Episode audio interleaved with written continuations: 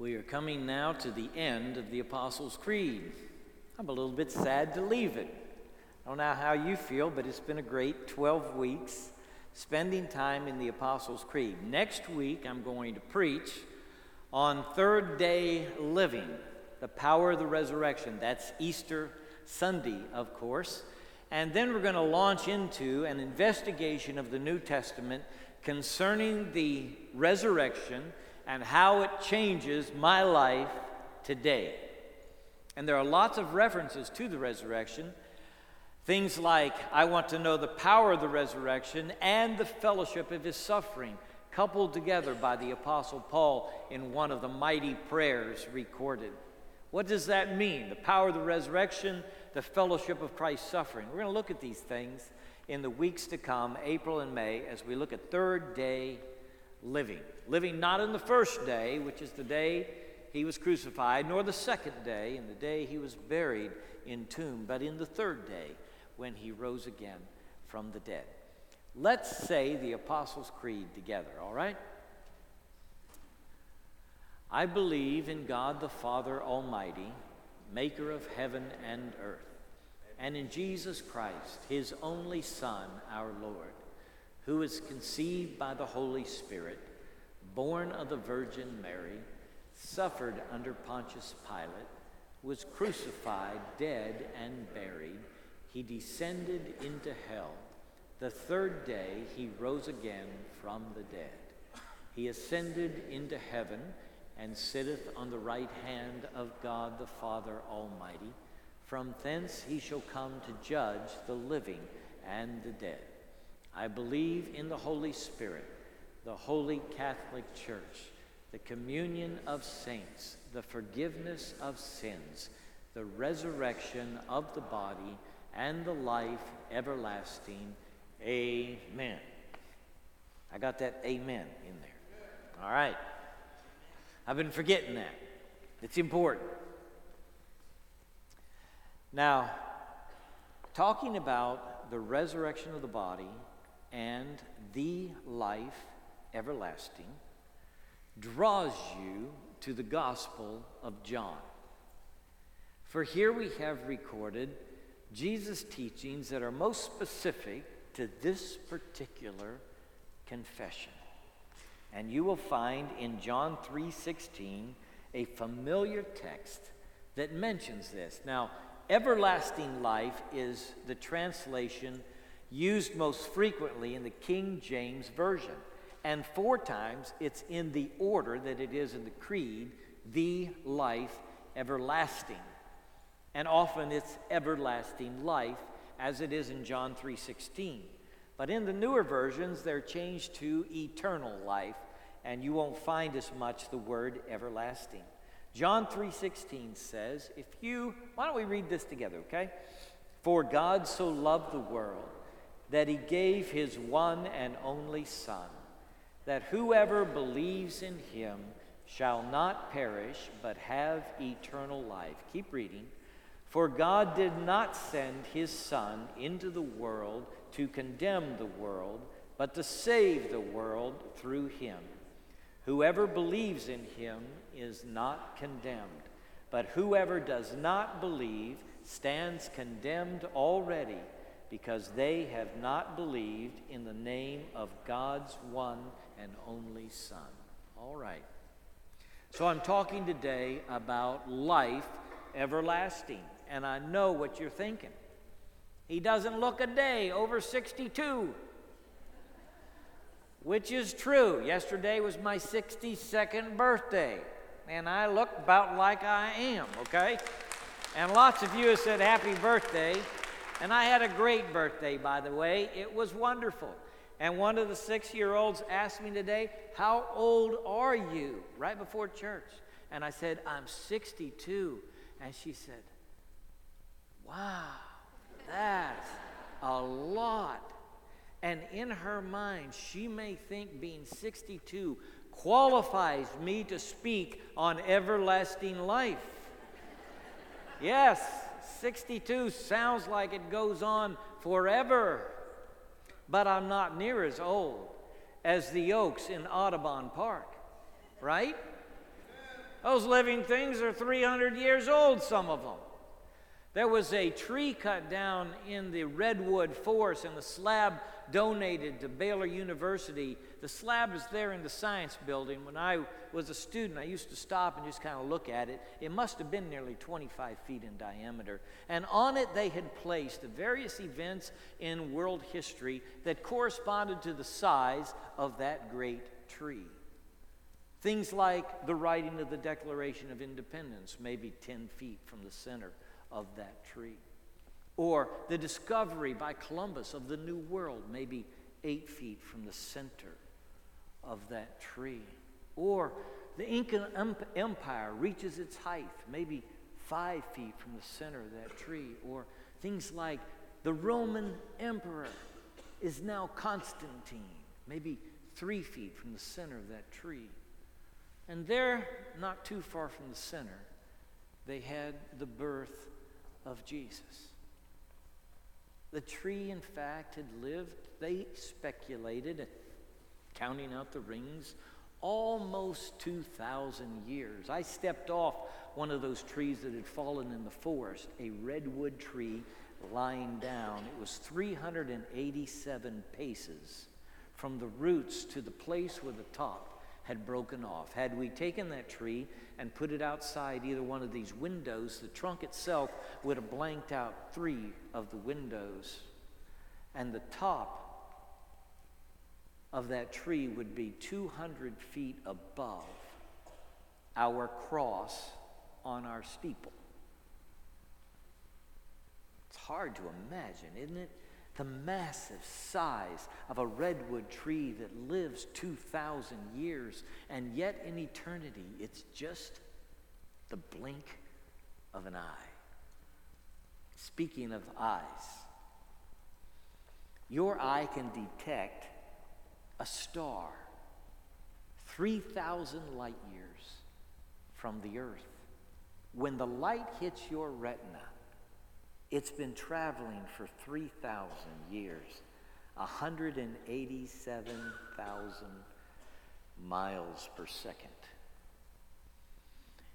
If you look in the right place, you're on the right spot on our globe, you can see a galaxy with the naked eye that is 1.5 million light years from our planet. That means the light left that galaxy 1.5 million years ago before it touched your eye. Staggers the mind, and yet a million and a half years is just a moment in the expanse of eternity. They say the Hubble telescope has picked up a supernova, the expo- explosive collapse of a large star. And that explosion, with a great burst of light, took place 10 billion years ago, they say. They speculate. And yet, even 10 billion years is a tiny speck in eternity. For eternity is time with both ends knocked out. So when we talk about everlasting life, we are talking about life that goes on and on beyond any concept we may have. No calendar we can produce, no calculation known to man can stretch across eternity. Life eternal is the opposite of perishing.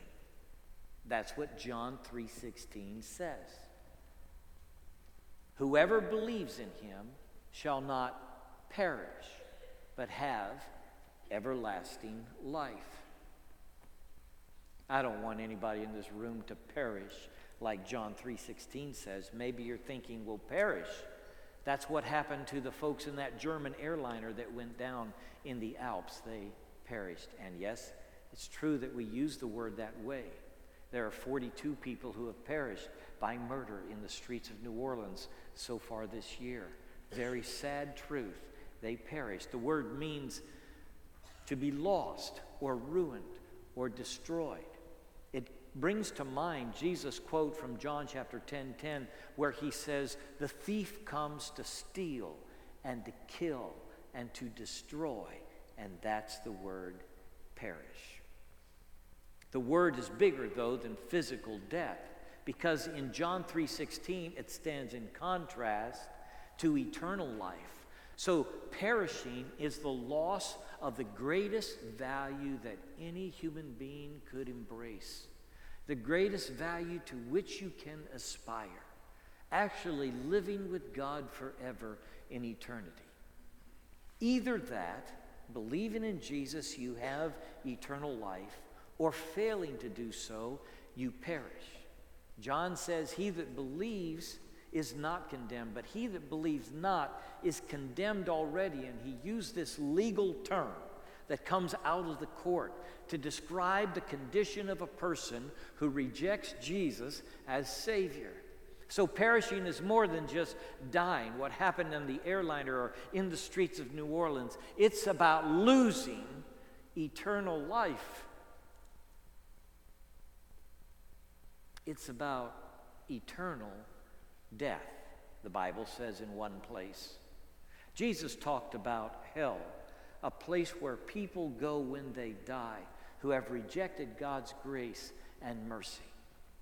I would love to impress on you today that believing in Jesus is the most important thing that you can do as a human on this earth. There is no other question that is greater than this one for your body, soul, and spirit what will you do with Jesus, who is called the Christ? It is the question of the ages, and it is the important question that you must give an answer to. And one day, every man will give an answer concerning what you have done with Jesus. Everlasting life stands in contrast to perishing. And every human being confronted with the news of God's good grace in Jesus of Nazareth now has the opportunity to trust in Him by faith, receiving Him as Savior and gaining everlasting life. Shall not perish, but have everlasting life. Someone asked me about my father. He was sick when they left New Orleans, and they wondered what had happened to him. And I told them that he died three years and three months ago. I lost my dad. Somebody posted a picture on Facebook of one of the grandkids rolling a ball on his tombstone in Gatesville, there in the cemetery. You know what Dad's tombstone says? Jesus saves. That's what it says.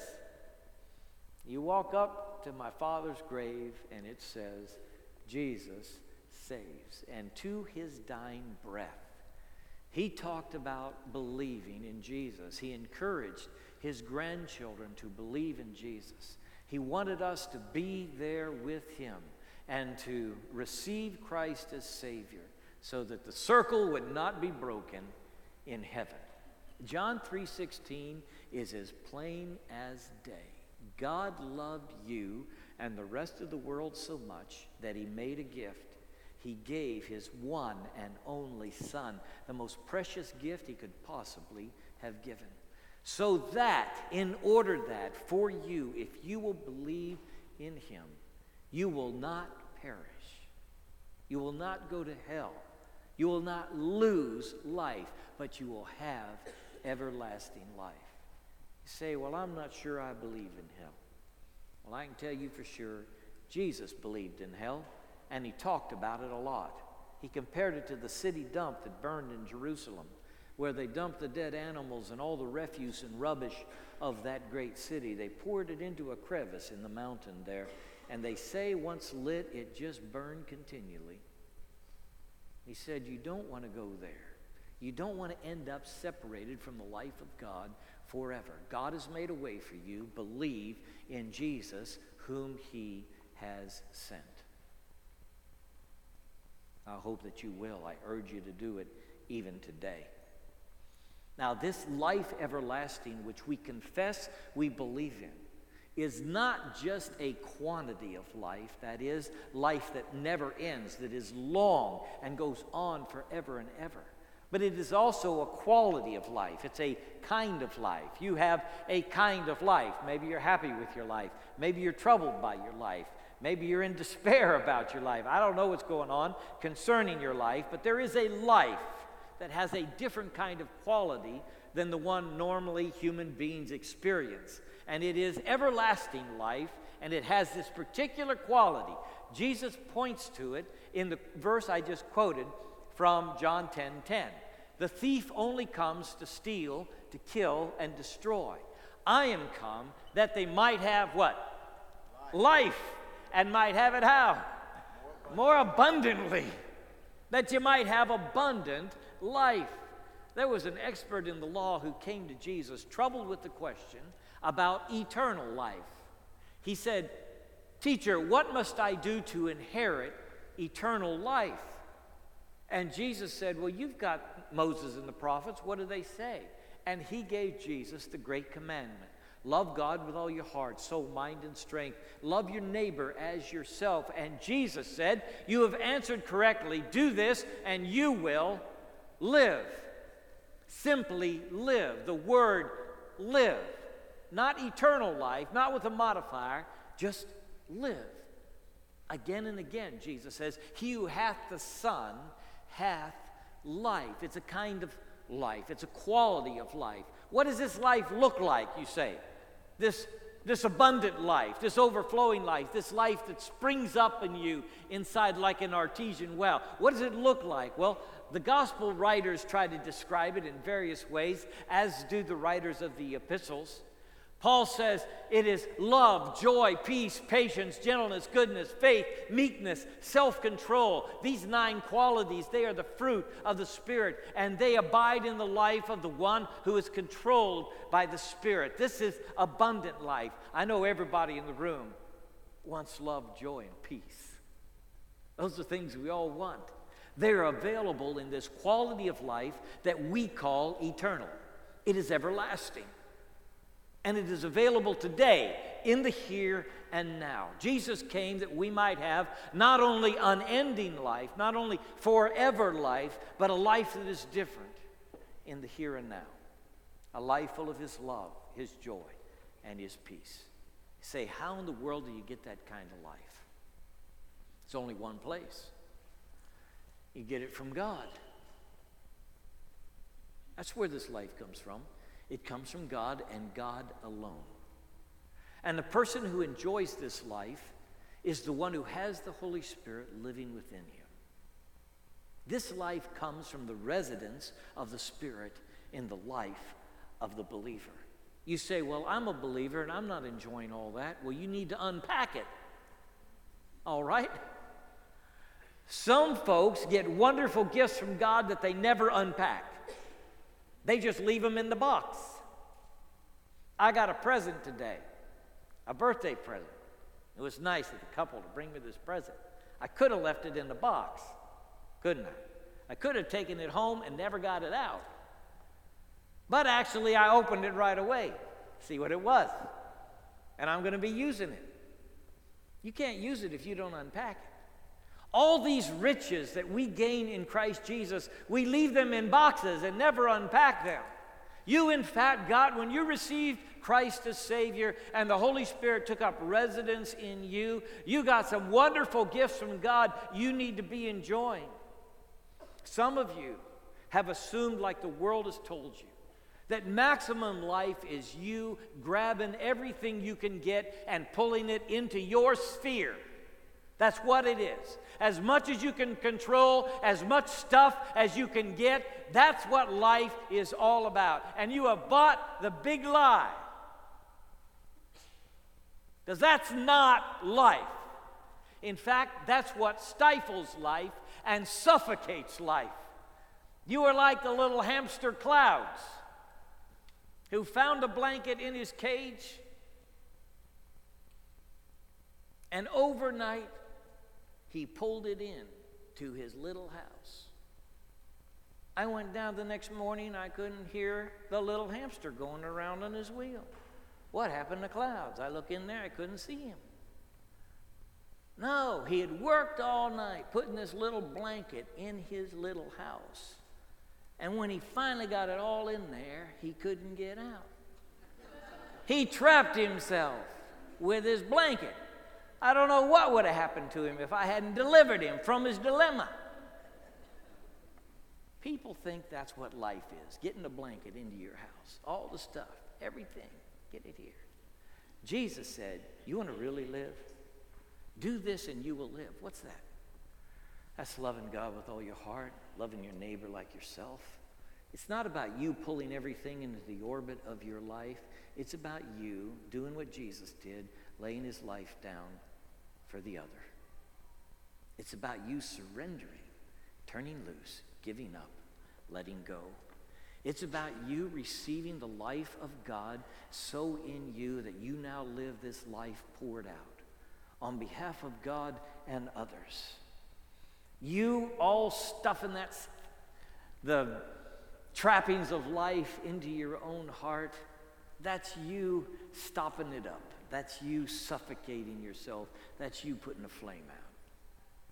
But God wants to turn you into a flowing river, into a channel, into a blessing for everybody around you. And when you open up and you pour out your life and you love people, God pours his life through you. And you will never know abundance until you know what it is to let the life of God pour through, through you to others. Every time you help somebody, every time you reach out to them, you say to yourself, Lord, I love you and I love this person. And I'm doing this out of love for God and for my neighbor. And it will open up the channel of blessing for you. It may sound counterintuitive that eternal life, this quality of life, just can't be this way. Because sometimes helping out somebody actually ends up making you suffer. And part of the lie we've bought is that the top shelf of life is you never hurt. And some of us have built all kind of walls around us so that we don't get hurt because we've been hurt in the past and we say, I'll never get hurt again. And we've walled ourselves off from life. The truth of the matter is, loving your neighbor is often inviting suffering into your own life. It was for Jesus, wasn't it? Loving us, he gave himself. He died upon the cross. It's not as if he did this and then said, okay, now everything's rosy for you. What he said was, this is love. Laying down your life. Now I want you to do it. We discover in the laying down of our life what God's life is really all about. If God is essentially love, then he is poured out toward the ones that he loves. And if God's life is in us, we are the same way. I hope that you will open the channel of your life, that you will open your heart, your hand, your mind, your soul, and spirit to the love of God and love of neighbor that allows you to be a channel in the current of God's love. That is maximum life. Now, there's another thing about everlasting life that is evident in the teachings of Jesus. This is the will of him that sent me, that everyone which seeth the Son and believes on him may have everlasting life, and I will raise him up at the last day. Life everlasting is about resurrection. Jesus ties them together here. He says, I will raise him up. Now, Jesus says this over and over again as he talks about himself and eternal life and trusting in him. He says, I will raise him up. That's resurrection. God raised Jesus from the dead. He was the first fruits. We are raised after him. I will raise him up on the last day. You say, well, what's the last day? It's used fairly often in Scripture, this talk about the last day. I think it's best to think about the last day as the wrapping up hour. It's the day when God completes human history, bringing it to its proper conclusion in His Son, Jesus Christ, who is heir of all things, who has everything in His hands, who is not only one who redeems the individual, but redeems this world, who brings it back into the course of God's intention and purpose. So all things are fulfilled in Christ. And that's what the last day is all about. He says, I will raise him up on the last day. Somebody may say, well, does that mean that I sleep in the grave until the resurrection happens? Am I going to do soul sleep? I don't think so. I don't think so because once you die, you're not in this time zone anymore. All right? You're not in this time zone anymore. Now, you can't imagine that, can you? Here you've got a calendar, you've got a clock, you've got a watch, you've got a phone that tells you what day and time it is. None of those things, none of those timekeeping devices will be needed in heaven. Amen. You won't need them. The God who created the heavens and the earth and everything in, in it stands outside of time. He has to. He made all the mechanisms by which we measure time. And as difficult as, as it is for us to comprehend, God stands outside of time as we know it. And when you die, you go to be with Him. On the other side, there's no time. This time zone doesn't matter anymore. There is an eternal present with God. And when you are with Him, you're going to experience time differently. This is an important truth to remember. My father told me once, he said, I think really that because God stands outside of time, we all die at the same time from God's point of view. I can't imagine it. I don't know how to envision it without timepieces and calendars and watches. But it makes sense to me that if God is outside of time, then so I will be when I reach the other side. Jesus will come to get me when I die. He said, I am going to come for you. That's what he said. If I go and prepare a place for you, I will come again and receive you unto myself. So when I come to the point of death, look, I'm 62, all right? I'm going to talk about death for a minute, right? When I come to the point of death, I'm going to experience the wonderful miracle of Jesus, my Lord, coming to get me. All right? That's how I envision that moment of transition from this life to eternity. That's how I understand it. And I'm going to leave all the clocks behind.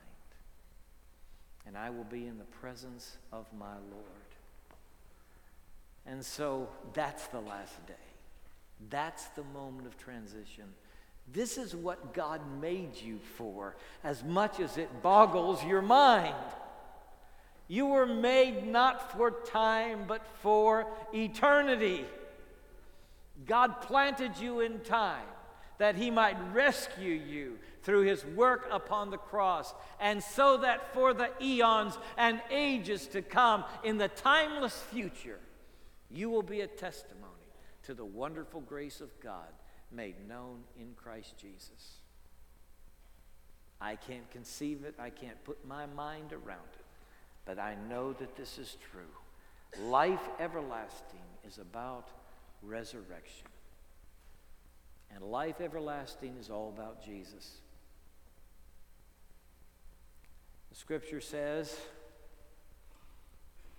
It is appointed unto man once to die, and after this, the judgment. The most important thing that you personally can do is prepare for that moment of death by trusting in Jesus as Savior and so passing, right now, present tense, from death into life. Bow with me, please. Thank you, Heavenly Father, for sending your Son Jesus. Thank you for his work upon the cross. Thank you that we can know eternal life through him. Help us to live in the present day, unpacking all the riches of your glory that we received in Christ. We pray in Jesus' name. Amen.